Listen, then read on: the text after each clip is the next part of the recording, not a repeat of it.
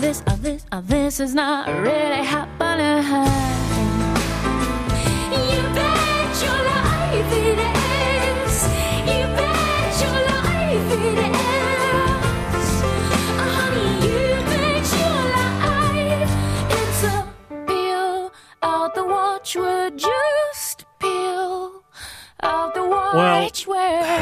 We got a bit of response the other day when I played Crucify. People pulled over in their cars to say, Why don't we hear Tori Amos anymore? Why has the world gone silent about Tori Amos? Why are you the only one, Wallace, keeping the dream alive? So I thought I'd drop another Tori Amos track on you. This is Cornflake Girl. Is this you, Verity, going back? Student flat party, Himalayan crystal in the corner, your army surplus jacket on for warmth? Is that you? Uh, no, not in the slightest. I was like DMX and like Lion Red. I was not this stuff, man. Are you sure? Because it feels like you. It makes me want to throw things and smash stuff. I just want to like grab something and throw it through a window just listening to this. What about you, Conor? Hard day at work, you know, you're partway through a big um, lambing, whatever you do. Lambing lamb. and you're winding down, you've got a bit of Tori Amos on the u- uh, speakers. Yeah, well, I, I quite like female singers actually, like you know Florence and the Machine and, and a few others you? like that. Do you yeah, now? yeah, yeah, Christina Perri and um, oh, there's a bunch of other ones there. So um, I like Christina Perri as well. yeah, no, no, there's some there's some great um, Yeah. vocalists here actually. Yep, good on you. Um, that, is that Kate Perry? No, no, no, no, no. There's uh, Christy Perry. She does the song "Jar of Hearts." Okay, Is uh, is a song that's Very uh, good, you know nice. quite quite a nice one. very good. Uh, another one, another more education um, uh, feedback. My seven-year-old is struggling to learn to read and write. It's dismaying as we spent hours uh, working on this with her. She has just failed an audio processing test and is now needing a remote audio microphone hearing aid at a cost of five thousand. The waiting list is months, otherwise you need to pay. What they need is more resources and funding. Is this person? Um, I've just absolutely loved your responses regarding the uh, Lyttelton to Wellington ferry. Whether or not we need to bring it back, it stopped. The service stopped in '76, and there is there are some people saying that uh, hey, why don't we open up that route again? With us is Rufus. Rufus, kia ora. Hello there, Wallace. You made this trip. Ma- many times as a, as a child, my father worked for the railways and uh, Yeah. and uh, therefore got free travel with the Union steamships under some sort of deal. Oh wow. we- We travelled backwards and forwards, uh, as I say, about 30 times, and uh, I was Oh, wow. at least half of them. and th- I understand there was um, one memorable entrance into Wellington. Yes, in January uh, uh, 47, the Wanganella went on to Barrett's Reef, which I think is the same reef that the, uh, that the subsequently founded on. Uh, but uh, the Wanganella wasn't damaged nearly as badly, but it was it was there on on its side, and uh, we came into Wellington Harbour, and everybody uh, got up early because of that uh, that uh, cup, cup of tea and biscuits at about 4 a.m. Uh, and so we all got up and uh, lined up the port side and saw the Wanganella, and it was really quite. I can still picture it now, uh, 70 odd years later. Oh wow. It was it was it was an amazing thing. But the- Rufus. Yeah, I, I agree with go. your uh, your callers about the um, the the fact that it should be it should never have gone away. Really, the, Hmm. the, the possibly the Wahine was part of the reason uh, that it Yes, did. indeed. But, um, it's a tragedy because it was a great a great way to travel. Interesting. I'd love to sort of do more on that. Actually, yeah, wonderful. Hey, thanks for being with us, Rufus. That's Hey, um, my pleasure. Yeah, Yes. wonderful memories. Uh, just some news: and a coalition of rainbow community groups are taking Immigration New Zealand to court over its decision to allow a controversial anti-transgender activist into the country. Auckland Pride, Gender Minorities Aotearoa and Inside Out are also seeking an interim order to prevent Kelly J. Keen Minshall from entering the country until the judicial review can take place. That's news just in. Well, the massive profits being made by banks have been coming under the spotlight as New Zealanders struggle with the rising cost of living. Uh, could making them give back some of their profit be the answer?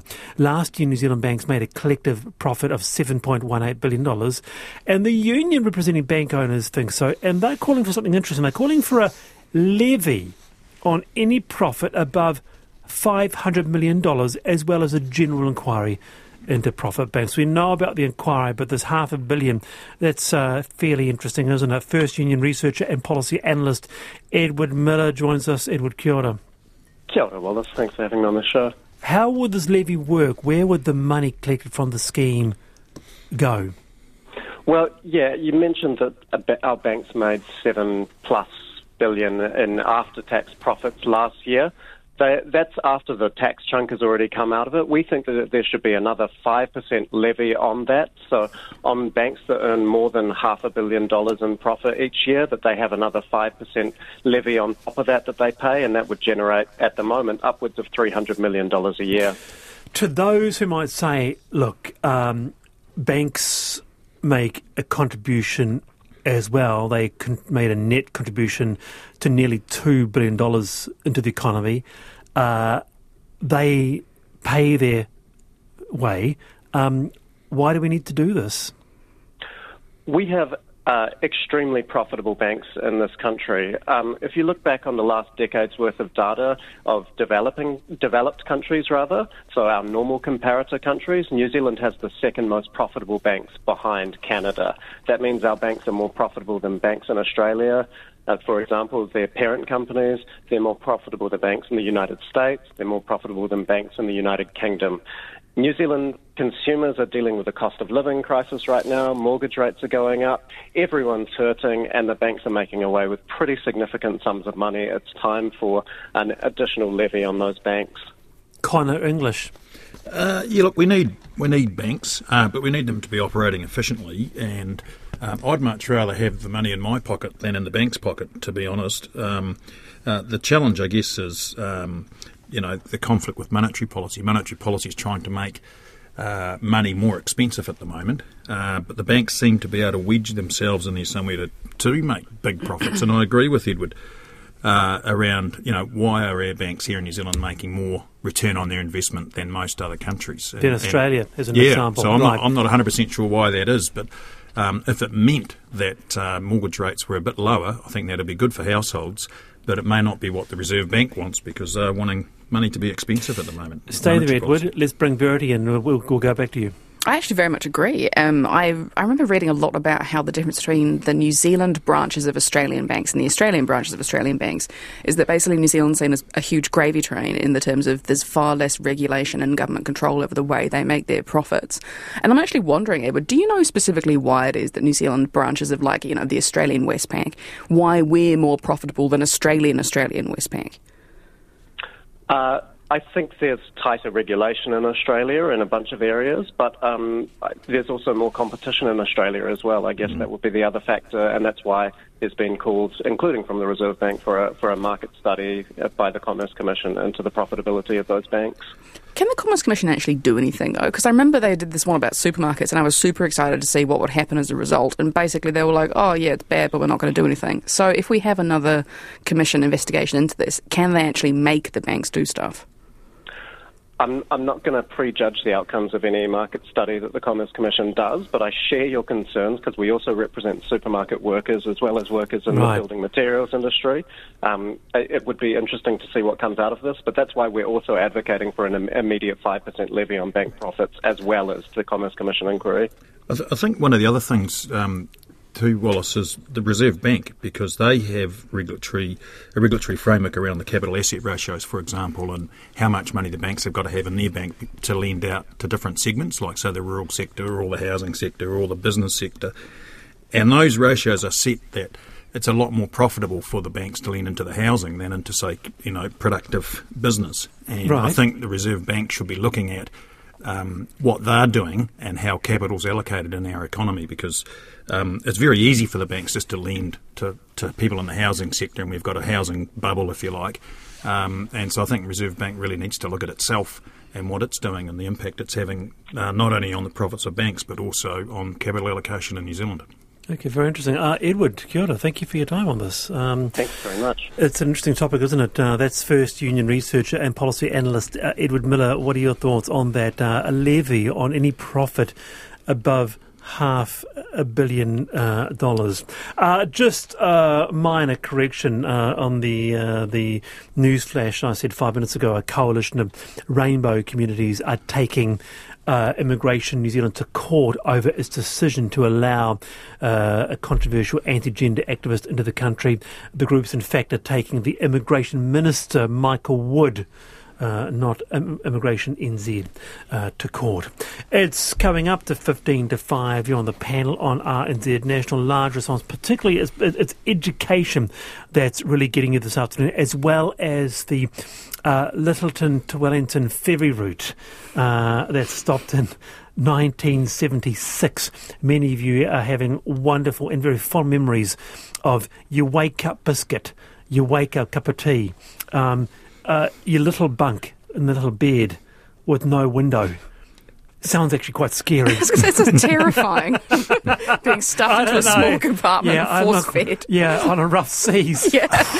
Yes. so much vomit. I'd be listening to a bit of Tori Amos there with uh, with the with the blinds closed for sure. Uh, now, if you're a parent, then you know how hard it can be to stop yourself from sharing that cute photo or video of your little one on social media, uh, including yourself. But is sharenting really okay? In France, the government is considering banning parents sharing content of their kids online. The MP who proposed the bill says the law aims to show young people their parents don't have an absolute right over their image. So, should New Zealand follow suit? Professor Ekant Veer is from the University of Canterbury's Business School and an expert in social media. Professor Veer, kia ora. Kia ora, kata. How you doing? I- I'm well. I find this interesting, and uh, one thing we- we've we've made a pact, my, my, wife and I, rather, uh, if we do want to upload a photo of little Junior, uh, we'll often I'll have to phone her or vice versa just to, to just to make sure. But it's something that we, as a family, are a bit cognizant of. But how much is too much when it comes to parents sharing photos and videos of their children? Yeah, and what you've described is exactly what I think most parents should be doing, and just being mindful about what they're doing rather than mindlessly posting everything Yeah. and not realizing the impact of it. I mean, the the bill in in France is trying to address a couple of things. The first one is how much uh, agency does a child have of their own image if they turn 18 and decide they want to be scrubbed from the internet. That's almost impossible. You cannot do Oh, that. right. But on the uh, yeah, but uh, on the other side, there there is a lot of content that is posted online, which does end up in uh, people's hands that was never intended, and for nefarious means. I mean, one of the reasons for this bill is that the study in France found that 50% of all child pornography images started off as social media images. And they've just been Really? purposed for this. Yeah, that's quite a significant amount, which I didn't realize at the time as well. But that's part of the way of protecting a child. Not just, Good heavens. oh, I don't want to be on the internet, but actually this is being used uh, for not the reason that it's. Fifty percent. Um, it- it's also it's quite it's quite the issue because it's what is as you say, it is one of agency. This is something that I, growing up, never had to deal with. The fact that my photo was in our family photo album, but not online for the universe to see. Yeah, absolutely. But I'm sure when your friends came around and your mum or your dad brought out the photo album, you cringed. You're like, please don't show them my baby. I did. I did. Yeah, And what do you that's, that's exactly what kids are doing now. I mean, I have my kids are older now; they're uh, 17 and 15, and we do check with them before we post anything, and they usually say no because they don't want their images out there on mum and dad's Facebook page or whatever, but they'll put it on their own. And it's about educating the kids what is appropriate Ah. and appropriate use of their image as well. And it's just being really careful about content going out. I was speaking with my class earlier today about this, and they're like, yeah, they scrubbed their their Facebook pages before they started applying for jobs because there were pictures of them at their 21st and the like, you know, and they're like, I'm not sure if I want a future employer to see that. But the, and that's kind of the image management, but the more nefarious stuff we really have to be careful about as well. And what is being highlighted more when uh, people see themselves as potential influencers and utilizing or using or exploiting their kids to enable that. We're seeing some parents going far above and beyond. There's a quite a famous case of a mum who would dress her three-year-old, four-year-old daughter in more and more sexualized clothing, and people were egging it on, and she just kept doing it because she was just getting so many likes and the like coming through. Okay, Verity? I think it's a really interesting, uh, like, moral area around like posting photos of other people on social media. I consider it like deeply morally o- offensive to post like photos on my socials of anybody, like my family, like my boyfriend slash partner. Yeah, there's Yeah. nothing. Yeah, nothing. Like I probably wouldn't even do it with my best friend anymore. Like there's no partner.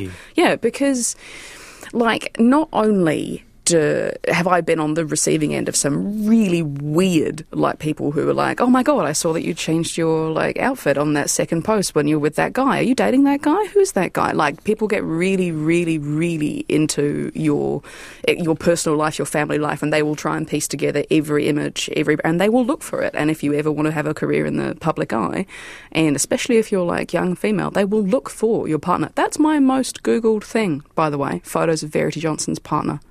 Ir- Ironically, yeah, because I had to, yeah, I know, I had to, I had to like find a column that I wrote the other day, but that's the anyway. Uh, but yes, no, it- offensive. Stay there, I can't. Let's get Conor in for this. Uh, yeah, well, it is an interesting uh, issue, isn't it? I mean, social media is so pervasive, and it can be um, can be positive. And you know, I've got a Facebook thing that I post every now and then on.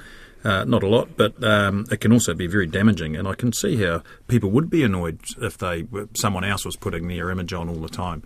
Um, so I think, yeah, I, I haven't really thought about it a lot actually until until this topic's come up, but I think we do need to be more thoughtful about it. Well, it it. seems to feel a bit of interest actually uh, on this, Wallace. The right amount of photos to post of your children on social media is none. My teenage kids don't want their image on social media and they don't post photos to their own social media. I would never post anything without first asking, and I have stopped even doing that because they always say no. Lots of response there, but but. I get what you're saying, um, Verity, and I understand what you're saying, Ekant, but we are human. And I love um, those little interstitial moments with little Junior, and I want to every now and then be able to share them. Isn't that just reasonable?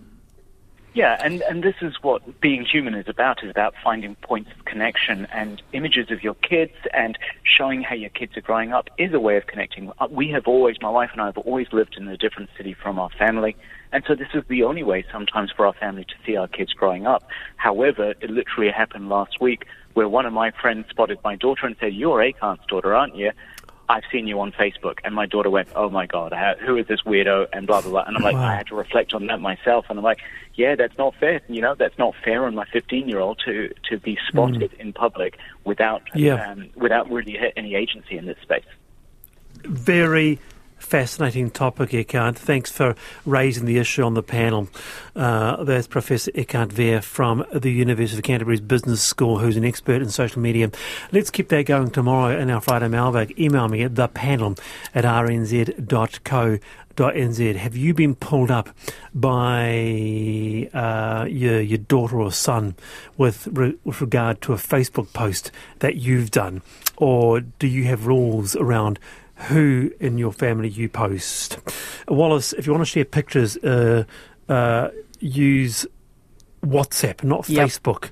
I never post my children anywhere. I so agree with that. Yeah? That's why we have WhatsApp group chats. Yeah. Oh, yeah, nothing on. Instagram. Do Gosh. it all on WhatsApp. All right. Well, finally, do you feel a pang of guilt when you throw a brown banana or that mouldy bit of bread into the rubbish bin? Well, if you live in Tamaki Makaurau, you won't have to feel bad any longer. From April, tea bags, paper towels, fruit peels, they'll have a new environmentally friendly home with plans for food scraps collections to roll out across the city. The scheme run by the Auckland Council will see food waste collected each week at the same time as household rubbish, following a successful trial in Papakura. So to explain to Aucklanders listening how it's going to work, we have the council's General Manager of Waste Solutions, Parul Sood. Kia ora, Parul. Kia ora. I found this quite exciting actually when I first because living in Auckland and I often go to mum's house in Hamilton they've got their little green food scrap thing I thought would it ever ever ever ever come to Auckland and here it is Parul is it citywide Uh, yes, it is for the urban parts of Auckland. We are not offering it to the Yeah. rural areas, uh, but definitely for the urban parts. And it's really, really exciting. As you say, it has finally come to Auckland after, I'm, I don't know how many years of us working on it. I can imagine you say years working I can imagine it's a big city uh, it's comprehensive That's in scope so there would have been a lot of logistics around this I can imagine Yes, there have been a lot of logistics around it. We've also been uh, working on creating a facility that can actually take the material and do good things with it. So I guess there's no purpose in collecting something that you can't really beneficially reuse. So the plant in Reporoa is really key for us to make this service really go well. question Verity Yeah, Peru, I'm Peru. Sorry. you're, you're Auckland based. I just hit the microphone. Um, yeah, I'm curious. Does this scheme work in apartment buildings as well, or is it just going to be rolled out for individual houses? That is a great question. So uh, it does work in apartment buildings, but the way we will be doing the collections there would be different. As you can imagine, we can't give them an individual bin for every Yeah. property. You'll have one, you know, that you can put your on that can be in your kitchen, but then there would be communal bins in your areas where you've got recycling and rubbish bins. Ah, yeah. Obviously, I live in an apartment block, so I'm fascinated by the concept of the. It's basically a communal kind of like compost bin, which you'll then collect. Correct. That is right. And there'll be some that we may not be able to service just because the way the multi-unit developments that we call them are. But we will try and provide the service to as many as we can. Super exciting. So, Pro, where am I going to see this outside my house? So in terms of uh, the service is going to start in, to roll out in April. We're getting your bins out then, depending on where you are. So I live in Waitakere, so I'm, I'm the lucky ones to get it first, and then it kind of rolls out across the city. Um, and we're hoping to complete the bin rollout and start the collections by end of this year. Not a bad idea, Conor. Yeah, oh, well, I hope it hope it works. I mean, I think one of the things about food waste is we don't want to be wasting food, and, and um, That's we, the nub, isn't it? We produce a lot, but there's a, there are always going to be scraps that need to something needs to be done. If it can be turned into compost or energy, uh, that's fantastic. Lovely to have you on, Parul. Thank you for your time. Uh, that is the council's general manager of food waste solutions. There, uh, you, you, uh, you're on the uh, panel. We have, I understand, we have Anita Bingham from local government NZ, Bonita rather. Kia ora. Kia ora. So, just some late developing news here and sneaking you in. Thank you so much for uh, responding. so, look, Auckland Council voting to leave local government in Z. Just a response from you on this. Sure. Uh, unfortunately, I think it's a bit of a. Personally, I think it's a bit of a short-sighted response to a, a long-standing um, proposition for for the communities and ratepayers of of Auckland City. And uh, unfortunately, as I understand it, I wasn't party to listening to the proceedings, but there was some misinformation about numbers and figures and um, claims made about membership of LGNZ that weren't quite correct, and ultimately from a so, such as the, the benefits to um, to leaving the organisation to save four hundred thousand dollars actually negates the savings that being involved in uh, schemes that LGNZ has been at the forefront of making available to its members, such as the, the light dimming scheme, which ultimately saves Auckland about a million, $1.1 million a year, um, which now they won't have access to. So, so ratepayers, Auckland ratepayers will be the ones that will now be picking up those kinds of bills. Uh, the local government funding agency, which was promoted and, and really um, pushed through by local government New Zealand. Um, you know, those sorts of inf- bits of information that weren't quite correct in the debate today.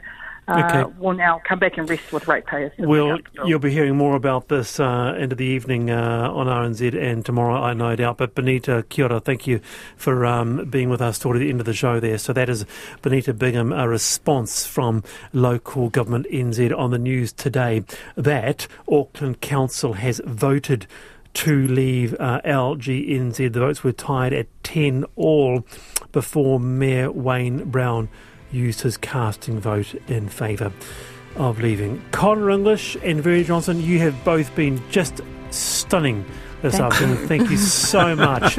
I didn't get a poem out of you, Conor, Oh, but maybe well, one day, one day, Roger maybe Finch. next next time. Uh, Checkpoint with Lisa Owen is next. I'm back tomorrow. Power Ballad Friday, 3:45. See you then.